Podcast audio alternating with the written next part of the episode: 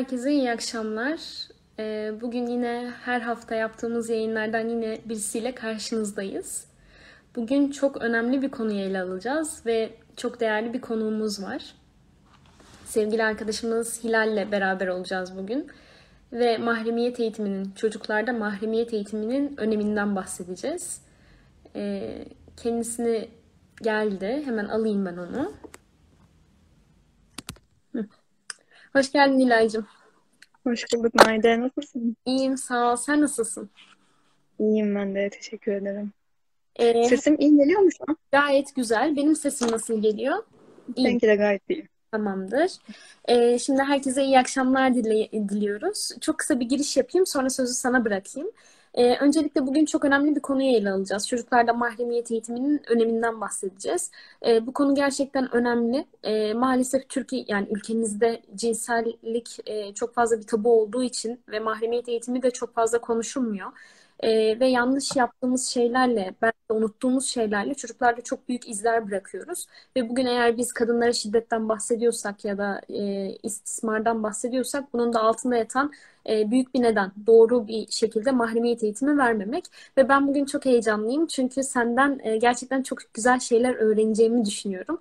Bu konu benim de eksik olduğum ve kendimi geliştirmek istediğim bir konuydu. Seninle yayın yaptığımız için çok mutluyum açıkçası.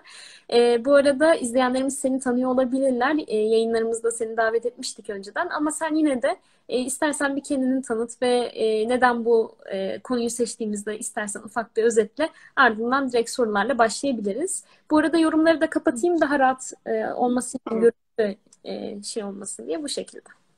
Hı hı. Ee, ben sosyal hizmet öğrencisiyim son sınıf. Hı. Bu yüzden aslında konuya çok uzak değilim. Ee, belli bir bağım var. Fakat yakın zamanda e, İstanbul Üniversitesi'nden bir eğitim aldım. Mahremiyet eğitimi. Ee, bu eğitim beni biraz bu yayını yapmak istememe sebep oldu. Çünkü eğitimi aldıkça aslında çok uzun bir eğitimdi yani. Ama e, dedim ki hep mahremiyet eğitimi alırken şunu düşündüm. Ya dedim bunu gerçekten herkesin bilmesi gerekiyor.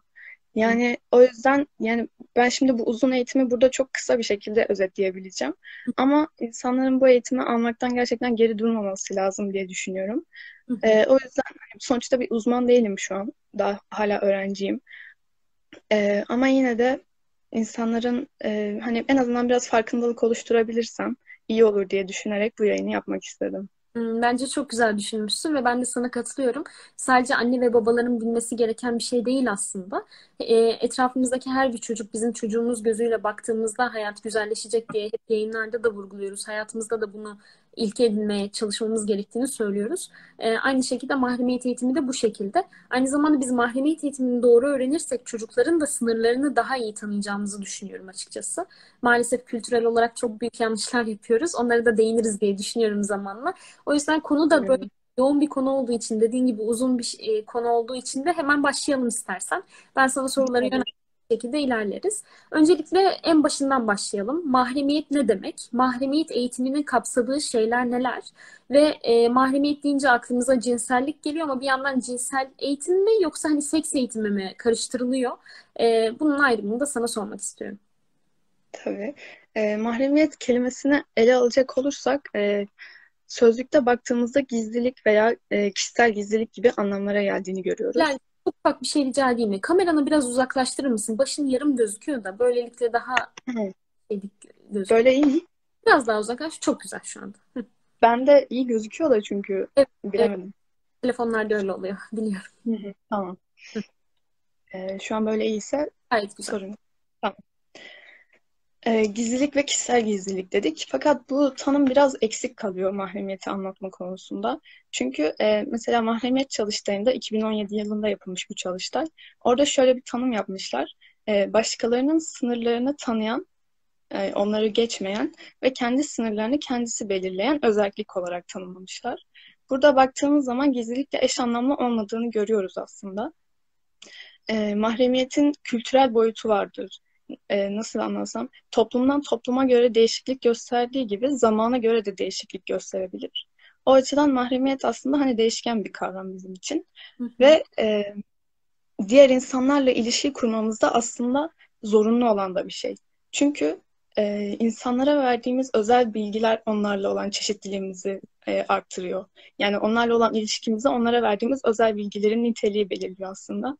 O yüzden mahremiyeti özel ilişkilerimizde çok fazla e, görüyoruz. Yani olması gerektiğini düşünüyorum. E, mahremiyeti şu örnekle biraz daha iyi anlatabiliriz diye düşünüyorum. Şimdi yapılan veya bilinen şeyin hani ne olduğu bilinse bile o şeyin gözlemlenmemesi olarak da tanımlanıyor mahremiyet. Bunu da şöyle örneklendirebiliriz. Mesela bir çocuğun dünyaya nasıl geldiğini herkes bilir. Fakat o çocuğun dünyaya gelişini herkes izlemez. Çünkü orada mahrem bir alan vardır. Yani bu mahremiyeti güzel bir şekilde tanımlıyor bence. Hı hı.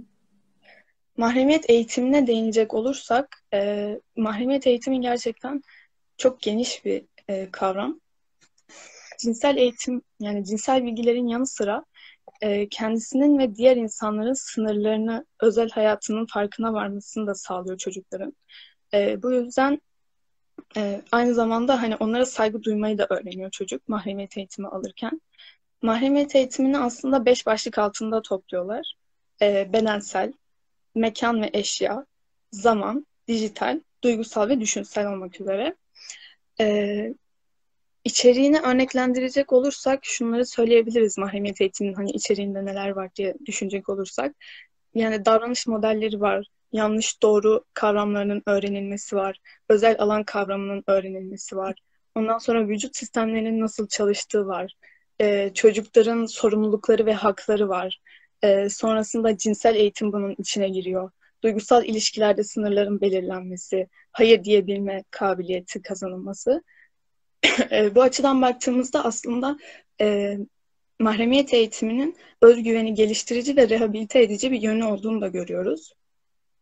E, burada dikkat etmemiz gereken şey, çünkü içinde cinsel eğitim de var dedik mesela. Burada o yüzden e, konuların çocukların yaşlarına göre seçilmesine dikkat etmemiz gerekiyor. Yani bu konuların hepsini birden çocuğa yüklemiyoruz tabii ki de. E, mahremiyet eğitiminin genelde 3 yaşında başlaması gerektiğini söylüyorlar. Çünkü 3 yaşında çocuk doğru ve yanlış kavramlarını ayırt edebilmeye başlıyor. E, cinsel eğitim, mahremiyet eğitiminin içinde olmasıyla birlikte aslında doğumdan itibaren başlayan bir süreç. E, bu biraz hani insanlara garip gelebilir. Nasıl doğumdan itibaren çocuğuma cinsel eğitim verebilirim diye.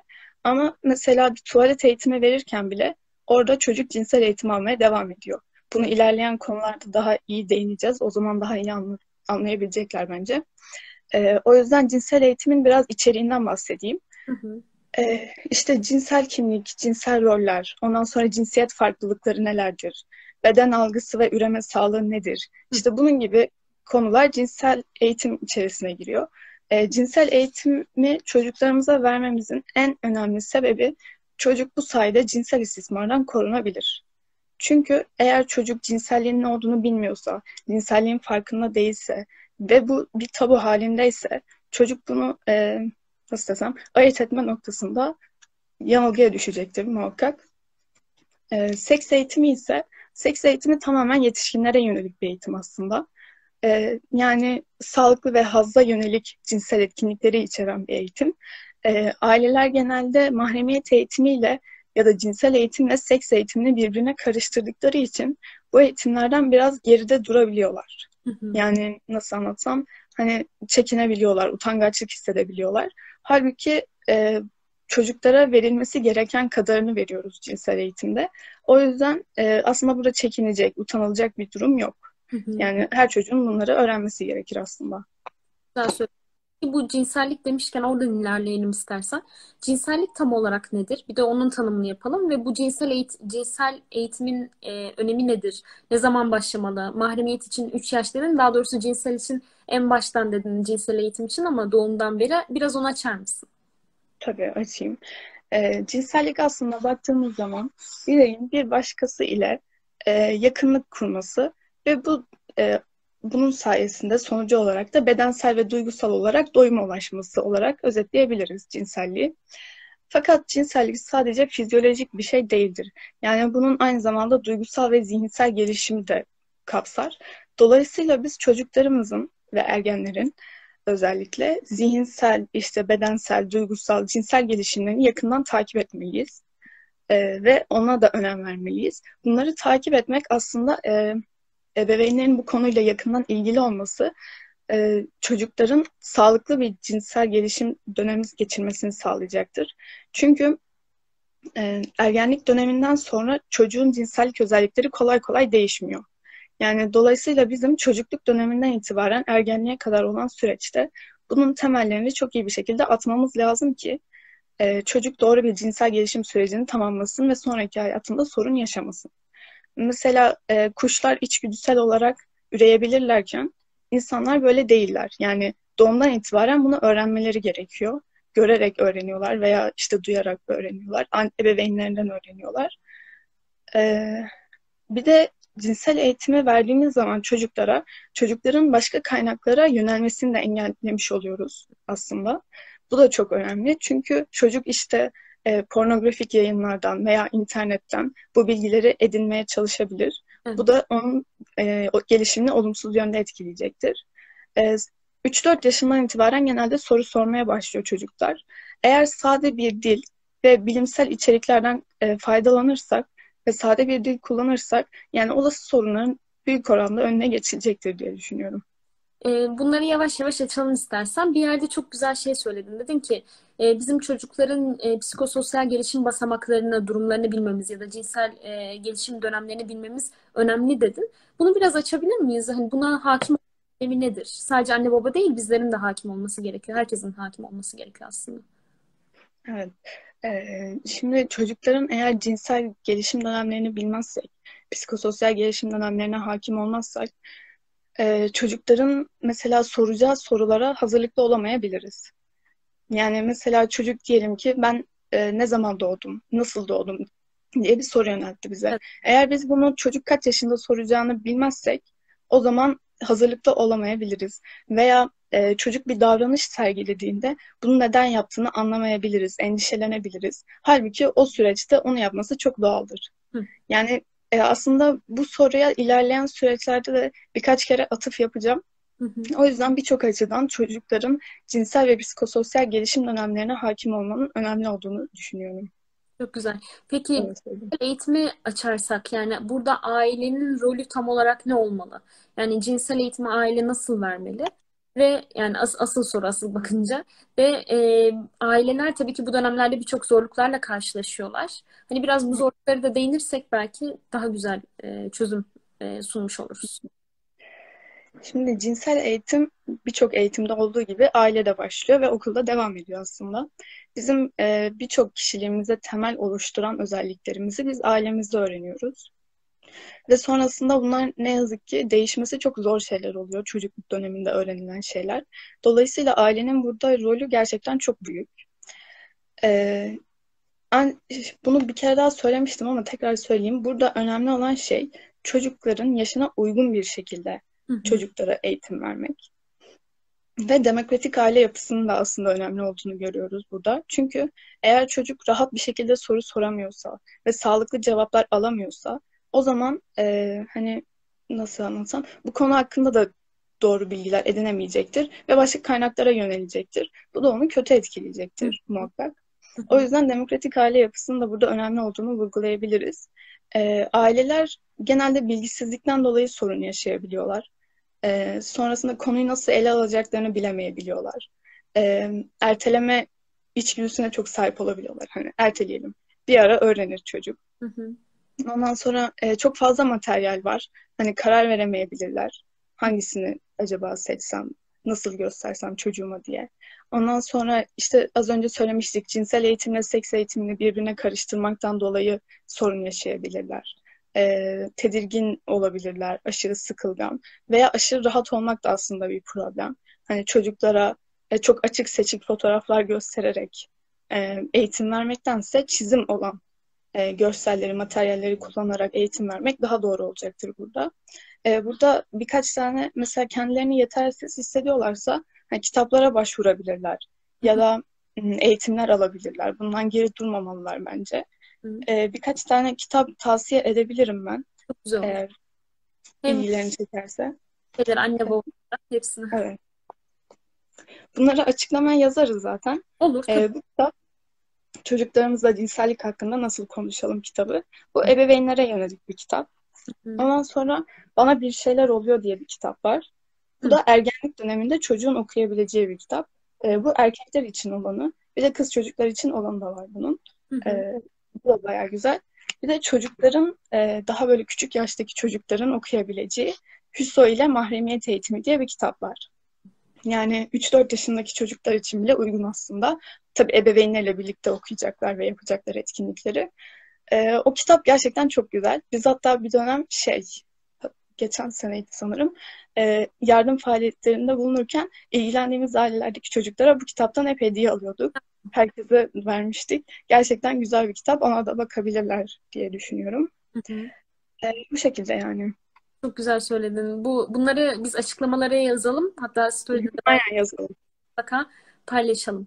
Peki e, diyelim ki bu soruları sordular e, çocuklar. Aileler e, nasıl cevap vermeli? Hani uygun bir dil kullanmalı evet ama hani nasıl yapmalı tam olarak? Birazcık açabilir miyiz onu? Evet. E, mesela çocukların e, cinsiyet farklılığıyla ilgili soruları ikinci yaştan itibaren başlıyormuş. Doğumla ilgili soruları ise 3-4 yaşından itibaren başlıyormuş. Dolayısıyla en başından itibaren bizim aslında hazırlıklı olmaya başlamamız gerekiyor bu sorulara. Ee, bilgi dağarcığımızı bilimsel gelişmelere uygun olarak arttırırsak çocuklara yanıt vermemiz de daha kolay olacaktır. Çünkü çocuklara e, böyle hani seni leylekler getirdi gibisinden böyle yalan yanlış şeyler söylemek hiç doğru değil. E, bu çocukların bize olan güvenini sarsar aslında. Hı. Çünkü ileride bakacak ki bu doğru değil. Hı. Yani biz çocuğa yalan söylemeyi öğretmiş olacağız. Çocuğun anlayacağı dilden bu sorulara cevaplar verebiliriz. Mesela işte hani örnek verecek olursak bir de şuna değinmemiz lazım. Ee, çocukla hani hangi ebeveyne soru sorduysa o ebeveyn cevap vermeli. Hmm. İşte hani anne sordu, annesine sordu, erkek çocuk o yüzden babası yanıtlasın gibi bir şeyin içine girilmemeli. Ama ergenlik döneminde çocuk e, daha iyi özdeşim kurabilmesi açısından ve bu da e, duygusal olgunluğunu kolaylaştıracağı için çocukla hem cinsi olan ebeveynin konuşması daha uygun olur. Ama diyelim ki işte erkek çocuğu ama babası yok.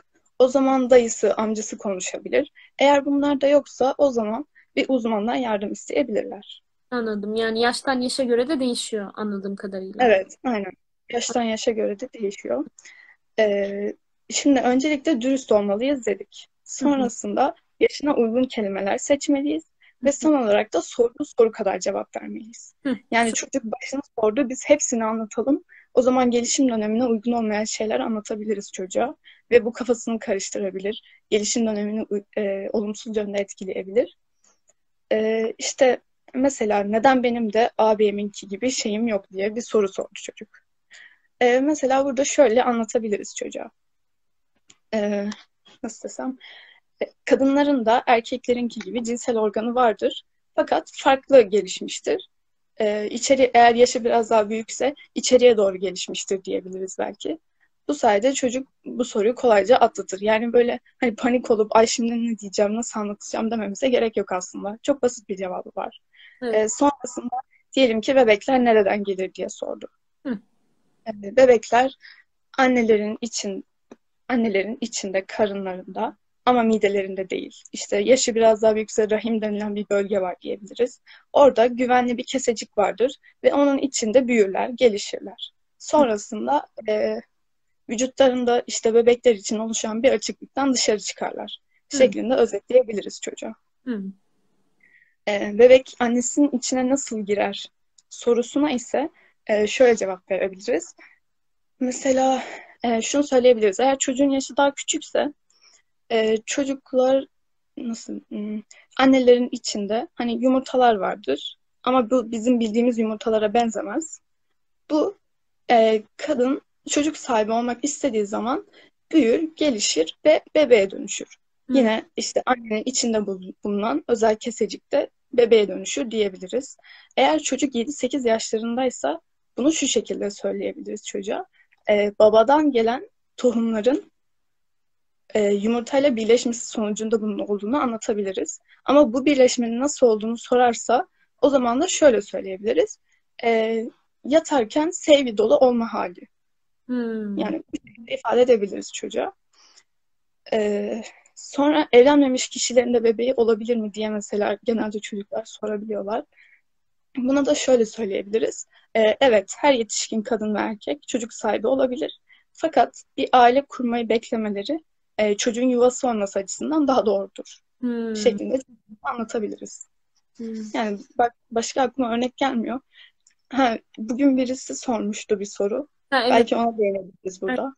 güzel olur. Şey diye sormuş. 10 yaşındaki bir kız çocuğu e, ben birini seviyorum derse o zaman nasıl ona karşılık vermeliyiz? Hatta bazen şey de oluyor. E, seni seviyorum diye de geliyorlar ya bazen. Evet. seni seviyorum diye. Orada nasıl cevap vermeliyiz mesela? Evet. Ya burada aslında daha temel olan soru çocuklar mesela aşık olabilirler mi? Çocuk. Biz mesela küçümseriz. Ya çocuk işte deyip geçiyoruz. Hı. Halbuki onun küçük olması duygusunun da küçük olduğu anlamına gelmiyor. Yani gerçekten o sevgi yoğunluğunu yaşıyor çocuklar. Sadece bizden farklı olarak onu hazda yönelik olarak yaşamıyorlar. Doğru. Yani o sevgi yoğunluğunu tabii ki yaşıyor. O yüzden bunu küçümsemememiz gerekiyor. Ee, ve çocuğu sonuna kadar hani güzel bir şekilde dinleyip Hı hı. kendini ifade etmesine izin verip e, ona saygı duymamız gerekiyor ve buna aslında belki içten içe sevinmemiz bile gerekiyor. Çünkü bu çocuğun aslında doğal gelişim süreci içerisinde doğal bir şekilde gelişen bir süreç. Hani çok fazla ön plana da çıkartmadan e, onu belki onun hoşuna gidecek şekilde birkaç soru sorabiliriz. Mesela işte onda en çok neyi seviyorsun? Onun hangi hareketi senin işte ilgini çekti? gibi çocuğu böyle biraz daha kendisini ifade etmesine yarayacak sorular sorarak açılmasını sağlayabiliriz. Eğer biz burada çocuğa ters bir tepki verirsek, çocuk ilerleyen dönemde de bize duygularını anlatmayacaktır. Aslında bizimle en önemli şeyini, duygusunu paylaşıyor burada çocuk. O yüzden bizim e, buna gerçekten saygı duyup bunu teşvik etmemiz gerekir. Evet, çok güzel söyledin gerçekten. Doğal gelişme olduğu için sevinmek konusunu bence çok sıkılıyoruz yani. Bize çok anormalmiş gibi geliyor ama halbuki olması gerekeni zaten yaşıyorlar ve biz baltalıyoruz bir yerde bakınca yani. Dikkat etmekte fayda var. Peki burada e, aileler hani cinsellik konusunda da sıkıntı yaşıyorlar anladığım kadarıyla. Cinsellik eğitimiyle seks eğitimini karıştırıyorlar dedik. Cinsellikle alakalı da ailelerin soruları olabiliyor. Ee, o sorulardan senin duydukların, ebeveynlere vermek istediğin öneriler tam olarak nelerdir? Yani burada sorular e, birkaç tane topladım. Onları cevaplayabiliriz. Sonrasında eğer başka hani sorular varsa akıllarında Evet, yazarlarsa yanıtlamaya çalışabiliriz yine. Yorumlara da yazabilirler. e, şey yapabiliriz oradan arkadaşlar. Aynen. Hı hı. E, birincisi kardeşler aynı odada yatabilir mi? Hı, E, bu soru çok fazla ben çevremde de duyuyorum. evet. E, özel alanı olmalı mı? İşte kaç yaşından itibaren ayırmalıyız? Eğer çocuklar farklı cinsiyetlere sahipse 5 yaşından itibaren e, ayrı odalarda yatmaları daha doğru olacaktır. Çünkü 5 yaşında bizim utanma duygumuz gelişiyor. Ve çocuklar hani giyinip soyunurken e, rahatsızlık hissedebilirler. Aynı zamanda şu da var, e, ilgileri biraz daha o yöne kaymaya başlayacağı için cinsel içerikli oyunlar da oynayabilirler. Hı hı, Dolayısıyla e, çocukların hani imkan varsa odalarının ayrılması daha uygun olacaktır. hı hı. Çok güzel. E, sonrasında mesela çocukların anne babaları ile aynı odada yatmaları doğru mudur? Hı, Bu çok fazla oluyor. Yani annesiyle birlikte yatan çocuklar ya da babasıyla. Kesinlikle ve kesinlikle yapılmaması gereken bir şey. E, buna mekan mahremiyeti konusunda da tekrar değinmek istiyorum. hı hı, Ama burada kısaca değinecek olursak e, çocuğun gelişimi açısından kesinlikle uygun olmadığını söyleyerek ye- yetinelim şimdilik. hı hı. İleride tekrar değiniriz. E, çocuğuma cinsellikle ilgili bilgi vermekle onun merakını erkenden uyandırmış olur muyum? Hı, E, olmayız çünkü aksine eğer biz çocuğumuza yeterli, tatmin edici bir cevap vermezsek bu sefer çocuk farklı kaynaklara yönelecektir. hı hı, Ve bu sefer e, gelişimine hiç uygun olmayan farklı şeylerle karşılaşacaktır. hı. O yüzden bizim ona e, gerektiği yerde, gerektiği kadar cevap vermemiz onun gelişimi açısından daha uygun olur. Burada şeyi vurgulayalım ama o soru sordukça biz cevap vereceğiz. Yani Evet, aynen. bugün onu anlatalım değil. O bize soracak, biz ona göre cevap vereceğiz. Tamam. Hı hı. E, tam da bununla ilgili e, benim çocuğum hiç soru sormuyor, ne yapmalıyım Hı, diye bir soru var. doğru. Şimdi benim çocuğum hiç soru sormuyor. Neden olabilir? Hı. Şimdi öncelikle şunu bilmemiz lazım. Her çocuk cinsellikle ilgili meraka sahiptir. Bununla ilgili sor sorular sormak ister. Ee, eğer çocuk soru sormuyorsa belki bu konunun konuşulmasının e, ayıp olduğuna dair bir izlenim edinmiş olabilir. Hı. Veya daha önce böyle bir girişimde bulunduğunda olumsuz bir tepki almış olabilir. Hı. Bu yüzden soru sormuyor olabilir. Böyle bir durumda şunu yapmamız gerekir. Ee, hani konuyu böyle biraz çevresinde dolaştırıp oralara getirip onun soru sormasını sağlayabiliriz bize. Yani bu konuda onu yüreklendirebiliriz. Hı hı. Ee, sonrasında bu konuları konuşurken beden dilimiz gerçekten çok önemli. Yani hatta konuştuğumuz şeyden bile daha önemli. Böyle gergin, stresli gözükmememiz lazım. Rahat bir tavır içerisinde olmamız lazım. Ve çocuklarda önceden hazırlanılmış düşüncesi de oluşturmamamız lazım. Yani evet hazırlanmalıyız ama hani kitabi bir bilgi şeklinde bunu söylememeliyiz çocuğa. Ee, sonrasında ayıp, günah, yasak gibi kavramları kullanmak yerine mahrem, özel kavramlarını kullanmak daha doğru olacaktır. Ee, gebelik ve doğumla ilgili sorular sorduğunda çocuklar işte böyle acılardan, sıkıntılardan bahsetmek yerine anneliğin ne kadar güzel olduğunu anlatırsak e, çocuk çocuklar açısından daha iyi olur. E, bu çok sık yapılan bir hata. Cinsel organlara işte isim takmak. Ha, evet. Organları e, hani benim bacağımdan bir farkı olmaması gerekir. Fakat biz onlara hep takma isim takıyoruz. E, bu da yanlış bir davranış. E, kız çocuklar penis yokluğu nedeniyle kaygı yaşayabiliyorlar ve bunu belli de ediyorlar aslında. Açığa vururlar yani. E, böyle bir durumda çocuğa az önce dediğimiz gibi hani nasıl yani bunun neden olduğunu güzel bir şekilde anlatmamız gerekir. Hmm. Yani aslında kadınların da cinsel organı olduğunu, sadece farklı geliştiğini vesaire çocuğa güzel bir şekilde anlatmalıyız ve e, erkek çocuk da penise sahip olduğu için hani bir üstünlük olmadığını çocuğa bir şekilde öğretmemiz lazım. Bunu da en iyi şekli hani penise çok fazla odaklanmamak, Hı-hı. onu işte teşvik teşvik etmemek Hı-hı. şeklinde yapabiliriz diye düşünüyorum. Hani özellikle bu sünnet olayı aslında burada biraz evet. devreye giriyor. Ee, çok fazla maalesef ki yapılan hatalar var toplumumuzda. Ee, yani genel olarak böyle aslında sorulara sağlıklı cevap alması çocuğun e, anne babanın anne babaya olan güvenini tazeler, diri tutar. O yüzden çocuğa olabildiğince sağlıklı, net, doğru bilgiler vermeliyiz. Hilal, e, bu kız çocukları penis yokluğunu kaygısına nasıl belli ediyorlar? Bir şekilde belli ederler dedin de hep soru mu sorarlar yoksa mesela bu e, soru soramadıkları dönemde başka davranışsal bozukluklara sebep oluyor mu biliyor musun? Mesela e, idrar kaçırma yani, olabilir. Bu tarz şeyler bilmiyorum. Hı. Ama yani nasıl desem bundan dolayı bir rahatsızlık duyabilir. Kendini eksik hissedebilir. E, kötü hissedebilir. Bu yüzden mesela şöyle bir öneride bulunuyorlar. Hani çocuk küçük çocukların yanında başka bir küçük çocuğun e, altını değiştirmeyin. Heh, evet o da çok önemli bence. Aynen bunun gibi tavsiyede bulunabilir. Ama onun dışında genelde soru sorarak sanırım. Anladım. İlgisini çeker, dikkatini çeker. Evet doğru. Soru ilgisini çekerek belki olabilir. Peki bu çocukluk çağında da gördüğümüz e, ve ailelerin belki de karşılaştıklarında bazen e, ne yapacaklarını şaşırdıkları bir olay var aslında. Mastürbasyon, çocukluk çağı mastürbasyonu. Bunu biraz açabilir miyiz? Aileler karşılaştıkları zaman ne yapmalılar? Bu doğal mı değil mi? Biraz açabilir miyiz bunu?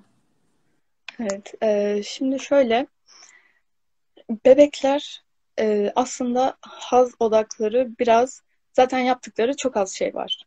Yani yemek yemek, dışkısını yapmak, uyumak. O yüzden ilgileri biraz oraya yönelik olabiliyor. Yani cinsel organlarına yönelik. Dolayısıyla e, şimdi baktığımızda hani bir de tuvalet eğitimi dönemindeyse çocuk ilgi odağı tamamen orası. Dolayısıyla bunu yapması aslında çok normal bir normal bir durum. Yani cinsel gelişiminin bir parçası aslında bu. E, tabii ki onu çocuk hani hazla ulaşmak için yapmıyor. Rahatlamak için yapıyor aslında. E, fakat yine de gelişiminin bir parçası. O yüzden bu noktada hani çocuk bunu yaptığı zaman e, çocuğa sert bir şekilde kesinlikle tepki vermemeliyiz.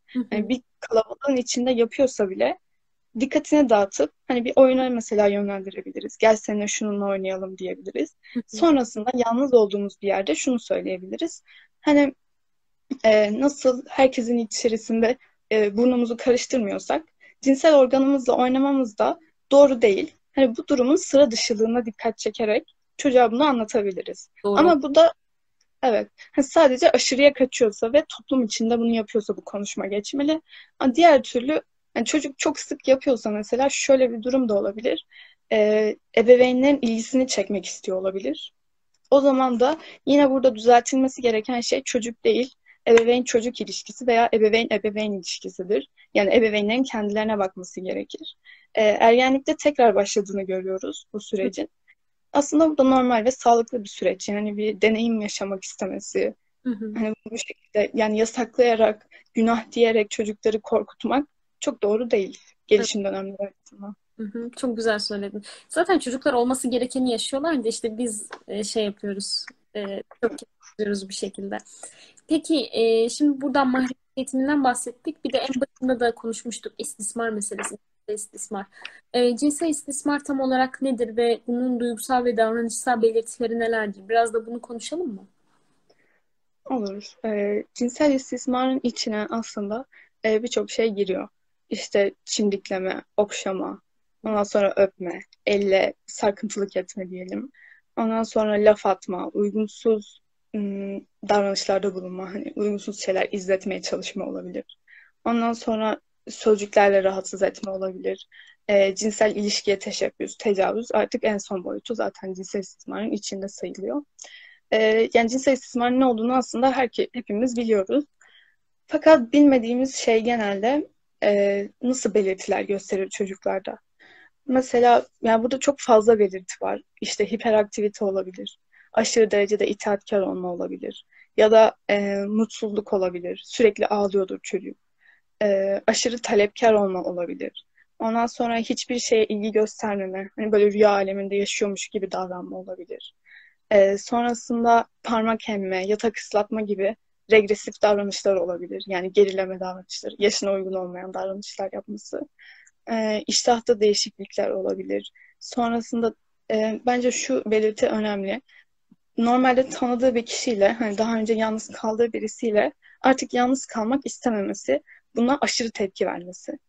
E, bunu, bu gibi belirtilere dikkat edebiliriz. Hmm, daha büyük çocuklarda bunlara ek olarak işte depresyon olabilir, okuldan kaçma olabilir, ondan sonra madde bağımlılığı olabilir, e, zayıf benlik algısı olabilir, intihar düşünceleri olabilir, hatta girişimleri olabilir. E, şimdi şunu söylemem lazım. E, diyelim ki benim çocuğum hiperaktivite, hiperaktivitesi var. O zaman cinsel istismara uğradı. Böyle değil. Yani ben bu belirtileri saydım ama hani burada panik yaratmamıza gerek yok. Yani bu belirtiler sadece buna göstergesi değildir. Sadece çocuğumuzu güzel bir şekilde takip etmemiz lazım. Yani değişimlerine bakmalıyız. Çocuğunda önceden bu davranış yoktu, şimdi bu davranış var. Acaba neden? Yani onun sebebini bulmalıyız. Bu da çocukla ancak hani iyi bir iletişim kurabilirsek olabilecek bir şey. Hı hı, çok güzel söyledin. Peki bu cinsel istismar hakkında da her şeyde olduğu gibi doğru bilinen yanlışlar vardır. Bu konuda da doğru bilinen birçok yanlış olmalı. Onları da biraz açabilir misin? Evet, mesela e, burada çocuklara inanmama çok fazla olabiliyor. Yani çocukların hayal güçleri geniştir, cinsel istismarı uydurabilirler. Halbuki bizim olaylara baktığımızda büyük bir çoğunluğunda çocukların yalan söylemediğini görüyoruz. O yüzden burada birinci kural çocuğa inanmak, güvenmek olmalı. Ee, sonrasında çocuklar olan biteni çabuk unuturlar. İşte çocuk işte unutur gider, iyileşir. Halbuki öyle değil. Ruhsal ve fiziksel açıdan çok ciddi zararlar alırlar çocuklar böyle bir duruma maruz kaldıklarında. Ee, sonra bu çok evet yanılan bir konu. İşte şirin, cazip kız çocukları ya da evden kaçan çocuklar ya da işte ihmal edilen çocuklar daha çok cinsel istismara uğrarlar diye bir algı var. Halbuki baktığımızda her sosyoekonomik düzeyden, her kültürel yapıya sahip çocukların buna maruz kaldığını görüyoruz.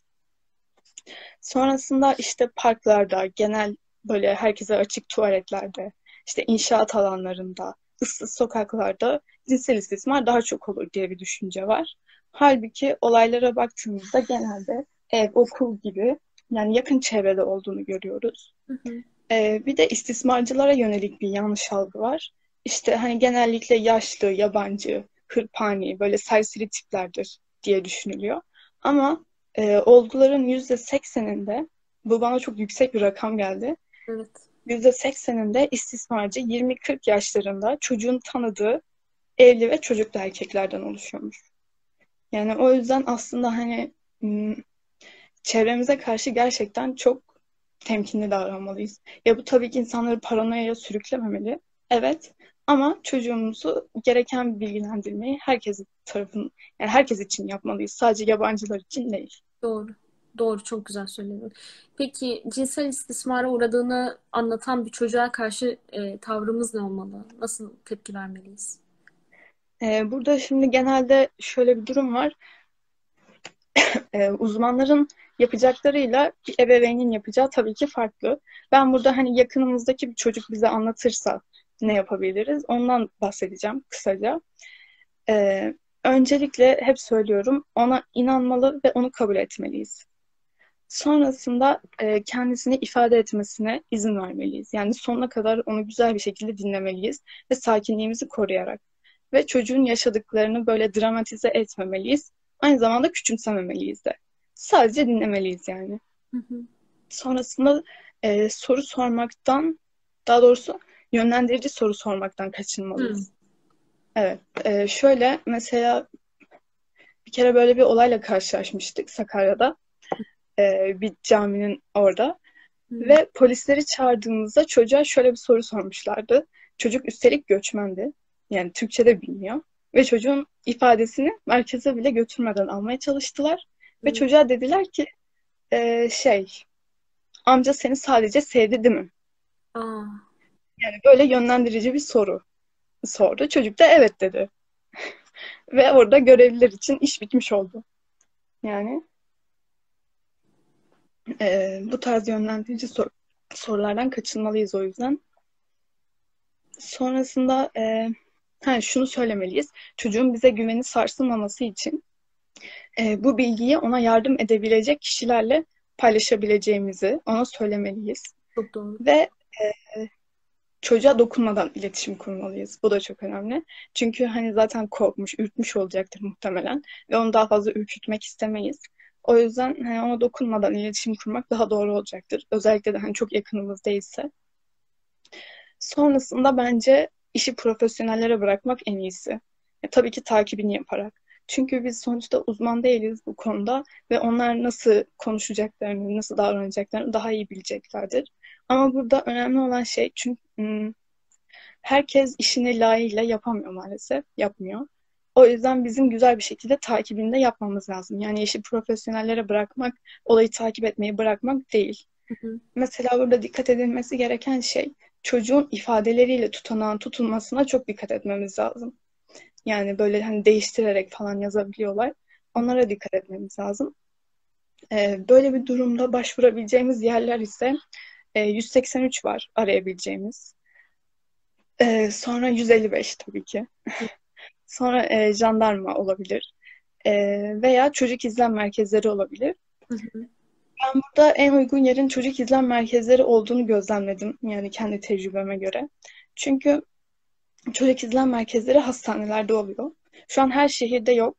Hmm. Ama hani şehrinizde var mı yok mu internetten bakarak öğrenebilirsiniz. Hmm. Çocuk izlem merkezleri hastanelerde oluyor ve bütün meslek elemanları orada bulunuyorlar. Hmm. Yani çocuğun işte karakolda bir kere ifadesi alınıyor. Sonra savcı geliyor tekrar alıyor. İşte başkası geliyor tekrar alıyor gibi bir durum olmuyor. Orada bir kere bir uzman tarafından yani bu bir sosyal hizmet uzmanı olabilir, bir psikolog olabilir. Onun tarafından çocuğun ifadesi alınıyor ve çocuk hani tekrar tekrar örselenmemiş oluyor. O yüzden çocuk izlem merkezlerini önemli buluyorum. Yani e, çocuğu en yakın çocuk izlem merkezine ulaştırmak en iyisi olacaktır. Orada doktorlar da olduğu için yani muayenesi de aynı yerde yapılıyor. Her şey aynı yerde yapılmış oluyor. Ve çocuk oradan oraya sürüklenmemiş oluyor. önemli. O yüzden güzel olabilir. Peki Hilal biz e, çocuklarımızı cinsel istismardan korumak için neler yapmalıyız? Bu konuda nasıl bir şey izlemeliyiz? Evet. Öncelikle zaten yayının başından beri söylüyoruz. Ee, ebeveynler bilgili ve bilinçli olmalı. Ve aynı zamanda çocuklarını da bu konuya dair e, uyarmalılar. Yani tabii ki yaşlarına uygun bir şekilde. Sonrasında çocuğun cinsel gelişimi takip edilmeli. Ee, çocuğun cinsel gelişiminde bir aksama var mı? Ya da bir ilerleme var mı? Nasıl desem? Yanlış bir ilerleme. Yani yaşına uygun olmayan bir cinsel gelişim evresinde mi? Ee, ondan sonra çocuklarla açık bir iletişim kurulmalı.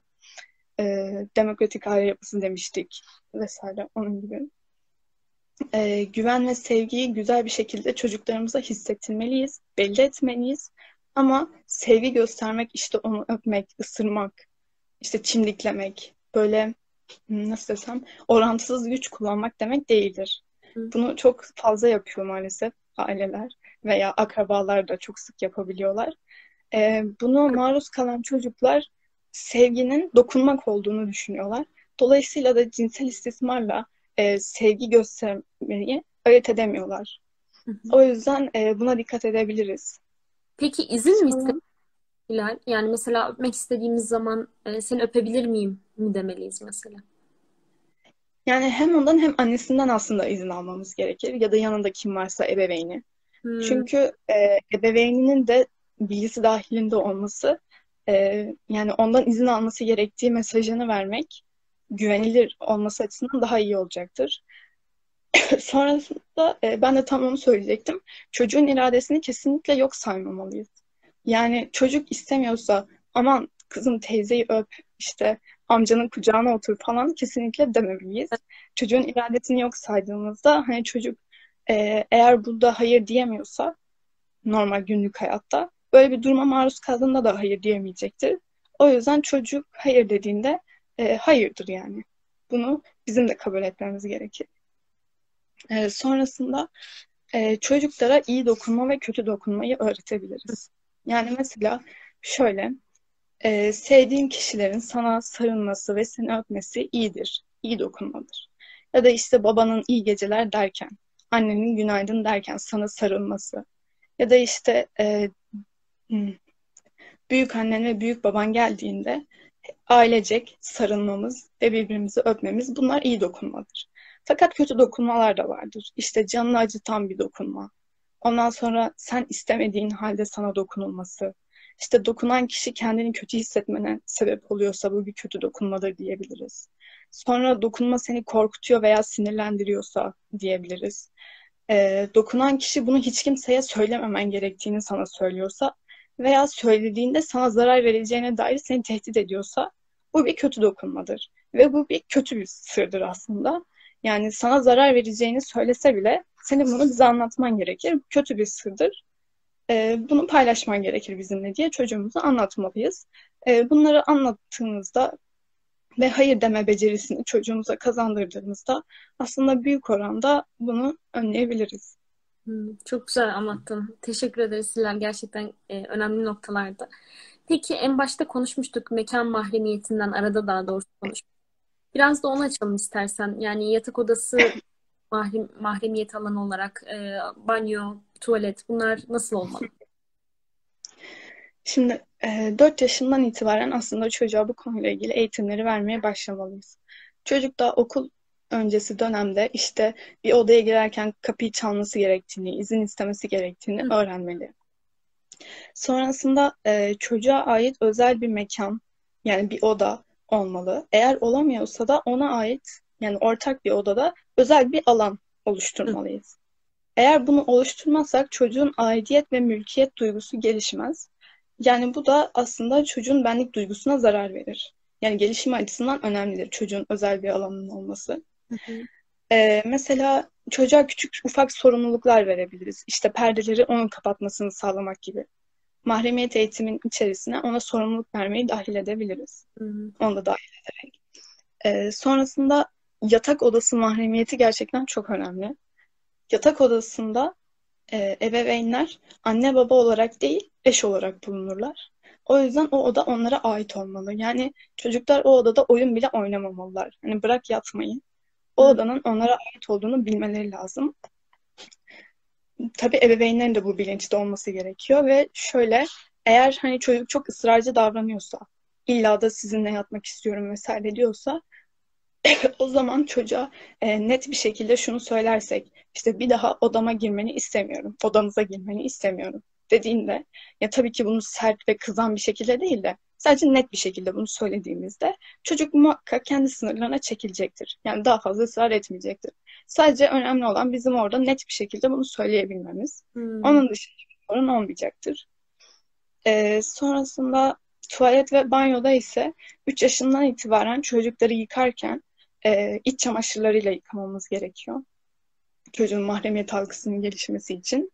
E, ve 7, 8, 9 yaşlarında da artık kendisinin yıkanmaya başlaması gerekiyor. E, tuvalet eğitimini verirken ise şöyle söyleyeyim, e, yani çocuk tuvalet eğitimini verirken çocuğa yalnız olması gerektiği bilincinde aşılamalıyız. Yani sadece tuvaletim geldi, hadi tuvaletimi söyleyeyim. Tuvalet eğitimi bunun nasıl öyle değil. Hmm. Yani çocuğa bunu da öğretmeliyiz ve kapısını kapalı tutması gerektiğini öğretmeliyiz. Doğru. Ee, gibi şeyler olabilir. Bir de şunu söyleyeyim. Ee, hani yatak odasını kesinlikle ayırmamız gerekiyor dedik. Peki bu ne zaman başlamalı? Evet. 6 aylıkken yatakları ayırmalıyız. 2 yaşından itibaren de odalar ayrılmalı. Hmm. Eğer çocuk korkuyorsa hani ya da işte tuvalet eğitimi verirken zor oluyorsa kapılar açık yatılabilir. Ama yine de ayrı odalarda yatılmalı. Bu çocuğun özgüvenini de geliştirecek bir şey aynı zamanda. Hmm. O yüzden önemli aslında. Ee, bu şekilde. Yani çocuk için doğru olanı yapmak e, söz konusuysa biraz ağlamasına ya da üzülmesine bir e, müddet sabretmemiz gerekiyor. yapmamız gerekiyor. Peki e, birazcık aslında aile içi davranışlardan da bahsettik hani mahremiyet konusunda. E, yine de birazcık istersen e, eklemek istediklerim varsa o konuyu tekrardan bir açalım. Aile içi davranışlarımızda mahremiyet eğitimini, mahremiyeti gözetecek ne tür davranışlar sergilemeliyiz ya da sergilememeliyiz? Şimdi anne babanın model olduğunu unutmamalıyız. Yani çocuk birisine nasıl sevgi göstereceğini aslında anne babasından öğreniyor. O yüzden sevgi göstermekten kaçınmamamız lazım. Doğru. Fakat sevgi gösterirken işte cinsel içerikli şakalar yapmak, cinsel içerikli sözlerde bulunmak hani herkesin içerisinde doğru değil. Bu çocuğun e, mahremiyet gelişimini olumsuz yönde etkileyebilir. E, sonra az önce söylemiştik mahreye, mahrem bölgeleri e, teşhir etmesini teşvik etmek gerçekten çok sıkıntılı bir durum. Bunu kesinlikle yapmamalıyız. E, ondan sonra orantısız güç kullanmamalıyız dedik.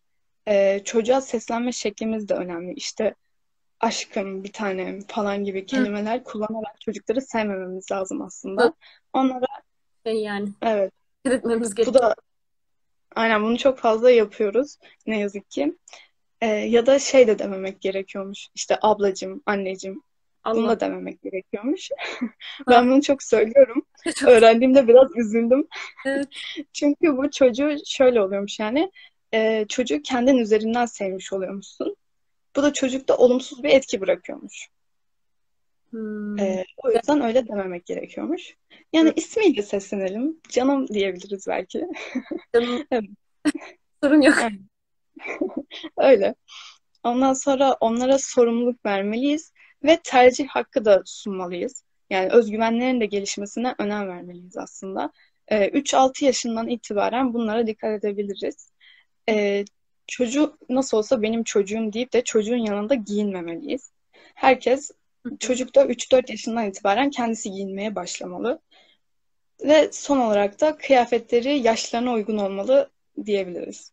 Hmm. Yani hani yaşını büyük gösterecek kıyafetler giydirmemeliyiz çocuğa. Aa, anladım. Anladım.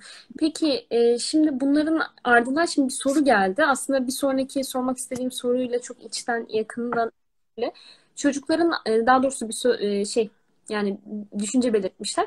Çocukların ahlaki değerleri gelişmeden internet erişimi verilmemeli de- e, diye yazmış bir izleyenimiz. E, aslında dijital mahremiyetten de bahsettik. Bu dijital mahremiyet neyi içeriyor? Biraz buna e, değinebilir miyiz? Şimdi internet ve sosyal medyanın dört temel özelliği var.